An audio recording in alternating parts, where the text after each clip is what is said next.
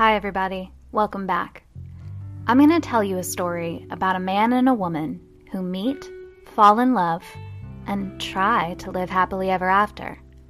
But jealousy gets in the way, as it so often does, and their lives are derailed not once, but multiple times because of this jealousy. This is the sad love story of Albert and Kitty Wing.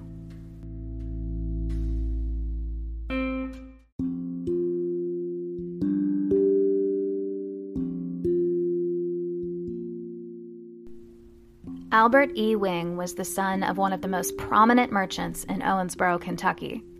His father was a man named Samuel Wing, and he took very good care of the family. They were always very comfortable, even during the Civil War when things got tough. And Albert had several siblings. Uh, they were all described as highly intelligent and highly educated. He had several brothers. I believe he had three brothers. So there was his older brother, Ramsey, who became the U S minister to Ecuador during the Grant administration. Then there was another, Charles, who ended up doing ten years for murder. And then there was a Samuel Junior, who killed himself in Salt Lake City in nineteen oh eight. So we have one brother doing pretty well. We have a murderer. We have a suicide. And we have Albert. Now, our story about Albert really climaxes in eighteen ninety-two, so I want to take you back to that time. So get in your time travel apparatus if you would. eighteen ninety-two. The U S has just started accepting immigrants at Ellis Island. General Electric is established. The escalator has just been invented. It's the year of the Lizzie Borden murders. Edison has just patented the two-way telegraph. Grover Cleveland becomes president. And Vogue magazine is launched. So it's all happening. And Albert Wing is in his thirty-fifth year. He was tall and lanky with sandy hair and a mustache. Everyone in this episode is good looking. I'm just going to put that out there. Uh, but he was a quiet and typically reserved man, that is, until he started drinking. It's a tale as old as time, a recurring theme here on Kentucky History and Haunts. He would drink, and he would get mean, and it only got worse as he got older. Enter Miriam Eaves, also known as Kitty. Before we get into what happened in eighteen ninety-two, I want to tell you about her. Kitty was born into a wealthy family. She was the daughter of Judge Charles Eaves from Muhlenberg County. Uh, there's a portrait of Judge Eaves floating around the internet, and he's easy on the eyes too. I, I mean it, everyone in this story is a looker. Okay, so Kitty is from this wealthy family. She's the daughter of a respected judge, but Uh, someone described her as having a, quote, habit of letting her biological urges dictate her behavior, and she had a reputation for precocious wildness. And that quote is from a book by Kevin McQueen that I will post a link to in the show notes. Um, which, you know, I have to admit, I'm a little annoyed at this, because if this were a guy acting that way, people would just say, well, it's just boys being boys, because boys are in a constant state of being biologically urged. But since she was a woman, you know, this caught people's attention. It was trouble. Anyway, she was married off at fifteen to a, a guy named Edward Reno, who we can pretty much bet was over eighteen years old. I don't know how old he was. Uh, but they had two kids together. They had two kids, and then Kitty was like, you know, maybe there is more to life than being this guy's child bride and just having a bunch of babies. So she left Edward Reno, and she decided to become a prostitute.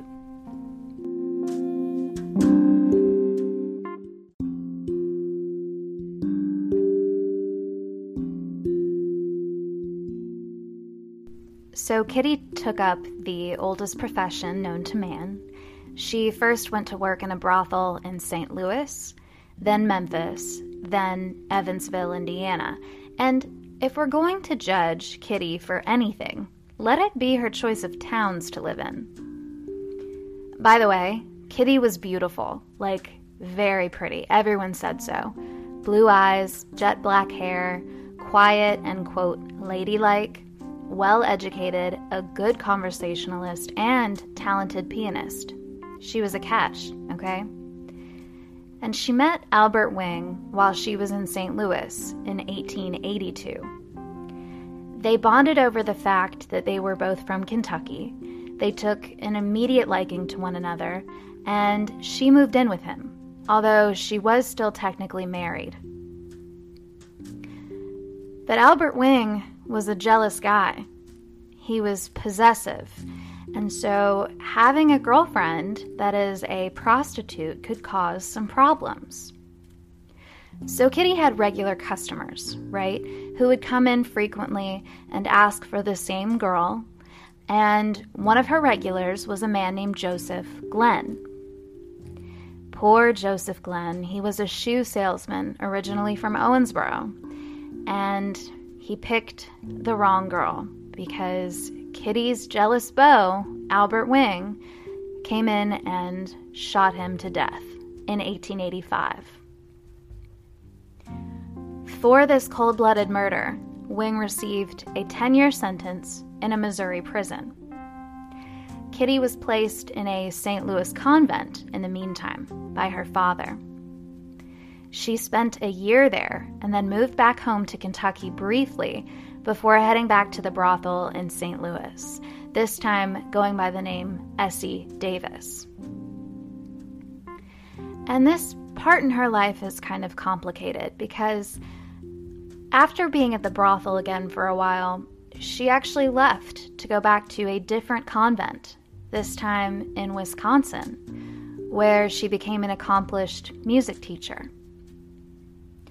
And one sort of just wishes the story could end there, you know? But it doesn't. Albert Wing was pardoned by the governor of Missouri after only four years served, not even half his sentence for murdering this guy.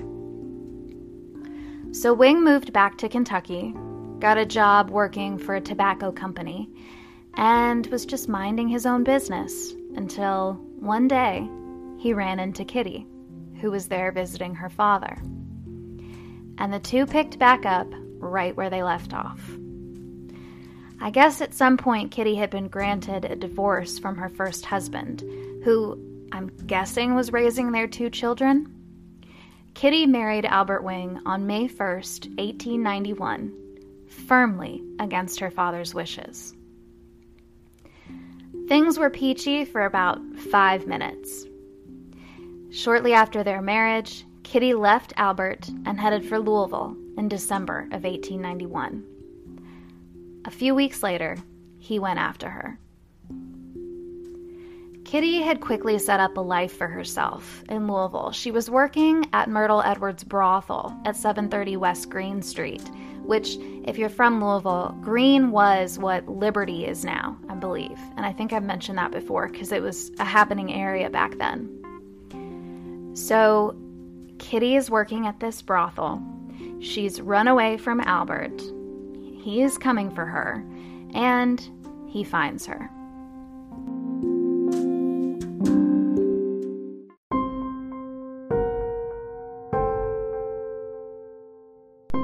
Now, Albert knew that Kitty was a prostitute before, so this wouldn't be some like crazy out-of-character surprise, but of course, he still didn't like it.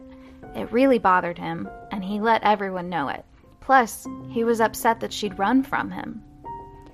Nobody at her work liked Albert. Kitty had even told one of her coworkers that she was certain her husband would kill her someday. Fast forward to September twelfth, eighteen ninety-two. The couple was spotted riding in a coupe on Cane Run Road, and they both appeared to be drunk. They were arguing, and Albert was threatening to stab Kitty. The driver ran off to try to find some help, find a police officer. And when they got back, they found that Albert had been too drunk to carry out his threat. He couldn't manage to kill her, but she had obviously been beaten up. They were both arrested for disorderly conduct. They were thrown in jail until they sobered up, at which point they were free to go. Two months later, on November first, eighteen ninety-two, Albert Wing went to check in with his wife at her brothel. Together, they went into a room upstairs, the way she would with any other client. The parlor piano was playing, the guests were dancing and carrying on, and no one was paying any attention to the sounds of a struggle coming from above. These sounds were fairly common in a brothel. There were skirmishes. No one thought anything about it. Until it continued and continued, and they started hearing really terrible sounds of someone in pain. And so some of the employees finally ran upstairs to investigate, and they had to break down the door to find Kitty Wing lying in a pool of blood. Listener discretion advised here. This is uh, the report from the Courier-Journal of how her body was found. Quote, "Her head was raised a few inches from the floor by means of her dark brown hair. One hand was clasped over her heart, between the fingers of which slowly flowed her lifeblood in tiny red streams. The bosom of her dress was covered with the crimson tide.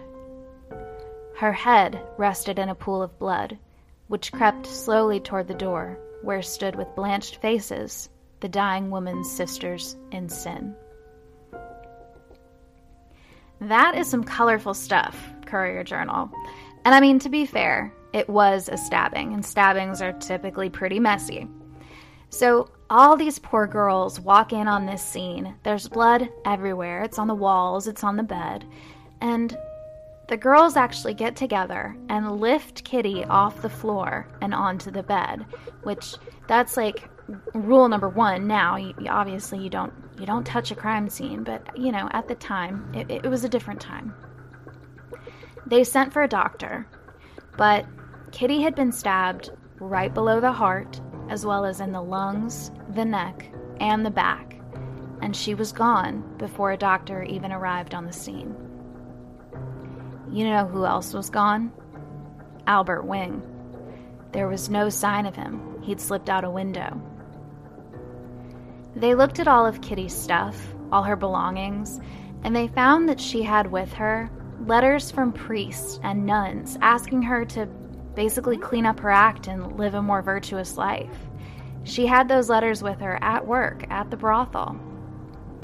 She also had a scrapbook which had newspaper clippings about the murder of Joseph Glenn, and she had photos of the prison where Albert had been sent for the murder. I just think that's interesting that she had all that with her. But yeah, there's an illustration from the November third, eighteen ninety, or, uh, yeah, eighteen ninety-two Courier-Journal that's of Kitty, and she's lying there in the, quote, dead room at the coroner's office, surrounded by all sorts of people. And she's described as, quote, beautiful, even in death. I just thought that was sweet. And then she was sent back to Muhlenberg County for burial. So the police weren't too concerned about the task of finding Albert Wing because they were aware that he had no money. And you really, you need money to get somewhere fast, right? But then days started going by and no Albert.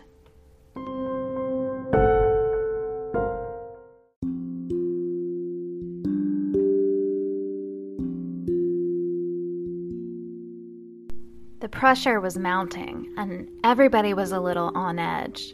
And it was sort of like the Alma Kellner case, if you remember, where people started thinking they saw Albert everywhere, when really it was just their mind playing tricks on them, right? You see what you want to see. But that meant that the police had all these shaky leads from people falsely reporting they'd seen him. Somehow, Wing had managed to get out of Louisville, and he made it all the way to New Orleans, where he was finally arrested on November tenth while playing pool in a saloon. As was common at this time with, you know, exciting front-page criminals, there was a flood of people trying to catch a glimpse of the killer as he arrived at the Louisville jail. Albert was arraigned on November sixteenth. He pled not guilty. He tried to sell his overcoat to pay for a lawyer. That didn't pan out, but what did happen was he had a cousin that worked as a professor at what's now the University of Kentucky who stepped in and was able to help him pay for a lawyer. So he did get legal representation, but at that point it didn't much matter. Wing was miserable. He admitted to the crime, changed his plea, ignored everything his attorneys told him to say and do, and he asked the court to go ahead and hang him. What he wouldn't talk about, though, was why he murdered his wife. He would not give a motive, an explanation. They gave Judge Eaves, Kitty's father, a chance to speak to the court before the jury deliberated. And this is kind of amazing. Here's what Judge Eaves said. Quote, "Your Honor, I am here to ask you a favor. This man killed my daughter. He was her husband, and she my daughter, and while I deplore the tragedy, I want to ask you and the jury to be merciful. This man has committed a most brutal murder, but I am an old man. My hair is white, and I will soon be ready for the grave. I want to ask that no more blood be shed. I want you to send this man, Bert Wing, to the penitentiary for life. I think this will be sufficient punishment, and I am a judge." And this must have really moved everyone, because instead of the death penalty, Wing was sentenced to life in prison in Frankfort.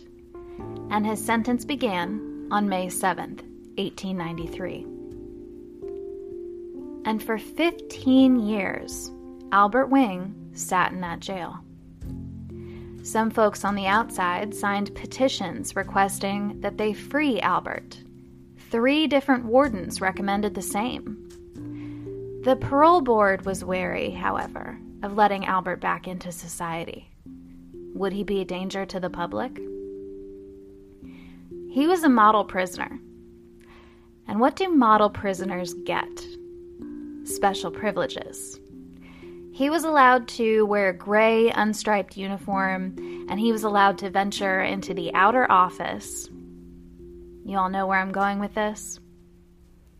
On January sixth, nineteen oh eight, fifteen years after he began serving his sentence, Albert Wing escaped with a man named John Clark. Not long after it was realized they had escaped, a citizen of Frankfort was beaten and robbed of his clothing. John Clark was caught quickly. Well, relatively quickly. He was found five days after their escape, and he was found playing pool in a Lexington saloon. Not very bright, my guy. Albert Wing, on the other hand, was staying well under the radar.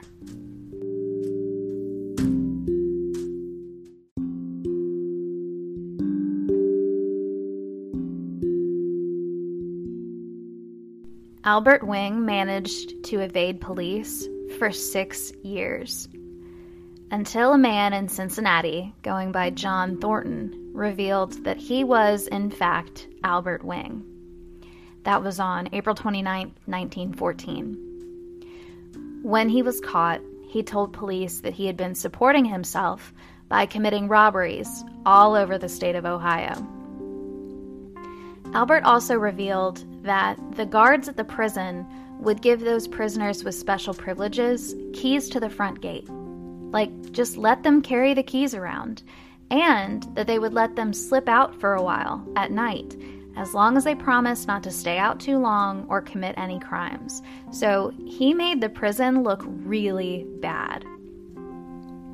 He was taken back to the Frankfort prison on April thirtieth to serve the remainder of his life sentence.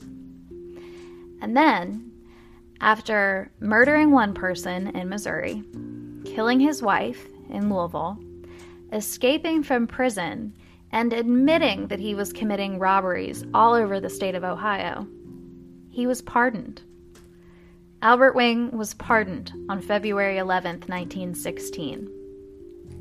And according to the book by Kevin McQueen that I'll link to, he was, quote, given a home by former warden George Chin, which I'm not exactly clear what this means. Like, he became the ex-warden's tenant? It's very strange. But um, after that, there are no records of Albert Wing committing any more crimes.